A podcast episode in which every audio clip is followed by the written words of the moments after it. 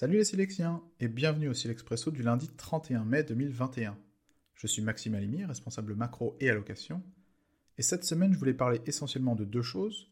D'abord les chiffres d'emploi aux États-Unis qui viendront vendredi, et ensuite la réunion de l'OPEC+, demain.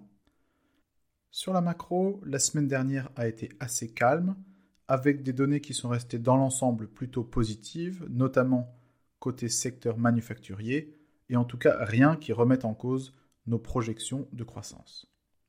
Cette semaine pourrait être un peu plus intéressante avec les chiffres d'emploi aux États-Unis, notamment après la grosse déception du mois dernier, puisque c'était ce chiffre-là qui avait commencé à enflammer les débats autour de l'inflation aux États-Unis et le fait qu'il n'y avait plus assez de personnes qui étaient d'accord pour revenir travailler.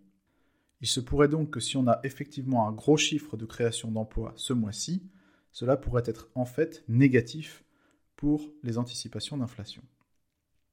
Les chiffres d'emploi seront aussi évidemment importants pour le débat autour de la Fed, puisque les membres du FOMC sont de plus en plus clairement en train de mentionner la discussion sur le tapering et que le consensus autour d'un ralentissement des achats est en train de se faire progressivement sur le premier trimestre 2022. Côté marché, le focus sera surtout sur la réunion de l'OPEC demain, où il pourrait enfin y avoir une vraie hausse de la production décidée par ses membres, ce qui pourrait exercer une pression négative sur les prix du pétrole après le très gros rallye qu'on a eu depuis le début de l'année. C'est d'autant plus vrai qu'aujourd'hui, le positionnement spéculatif est très élevé sur la classe d'actifs. Par ailleurs, comme vous savez, le secteur pétrolier est un des secteurs très intéressants selon nous en ce moment, pour au moins deux raisons. La première, c'est qu'en termes de valorisation, c'est le seul secteur qui se trouve actuellement en dessous de sa moyenne de long terme. Et deuxièmement, on a eu ces derniers jours une série d'histoires intéressantes sur Total, Shell et Exxon, avec le fait que le secteur est de plus en plus la cible d'actionnaires activistes, de cours de justice ou simplement d'États qui veulent tous accélérer la transition du business model de ces pétrolières vers un monde plus conforme aux normes ESG. Cela veut dire qu'il y a un scénario dans lequel ces entreprises vont certes devoir vivre des moments difficiles de restructuration et d'évolution de leur modèle d'affaires, mais qu'en même temps, il pourrait en ressortir une réévaluation de leurs multiples à mesure qu'ils se rapprochent des standards ESG que la plupart des investisseurs désarmés réclament.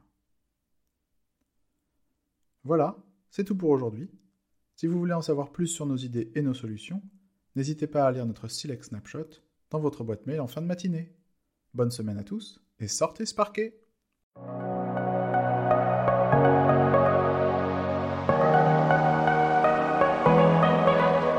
Ce document audio est exclusivement conçu à des fins d'information et son contenu n'a pas de valeur contractuelle.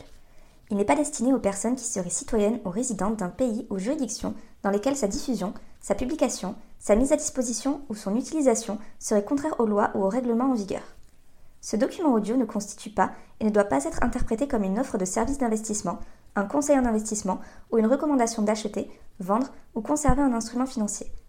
Les données chiffrées, commentaires et analyses figurant dans le présent document audio reflètent le sentiment de Silex sur les marchés, leur évolution, compte tenu du contexte économique et des informations possédées à la date d'enregistrement du document audio et ne saurait toutefois constituer un quelconque engagement ou garantie de la part de Silex.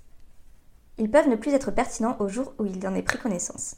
Tout investissement en instruments financiers comporte des risques, notamment de perte de capital, et tout investisseur doit prendre toute décision d'investissement au regard de sa situation personnelle et patrimoniale, indépendamment de Silex, et en s'entourant au besoin de tout avis ou tout conseil spécialisé.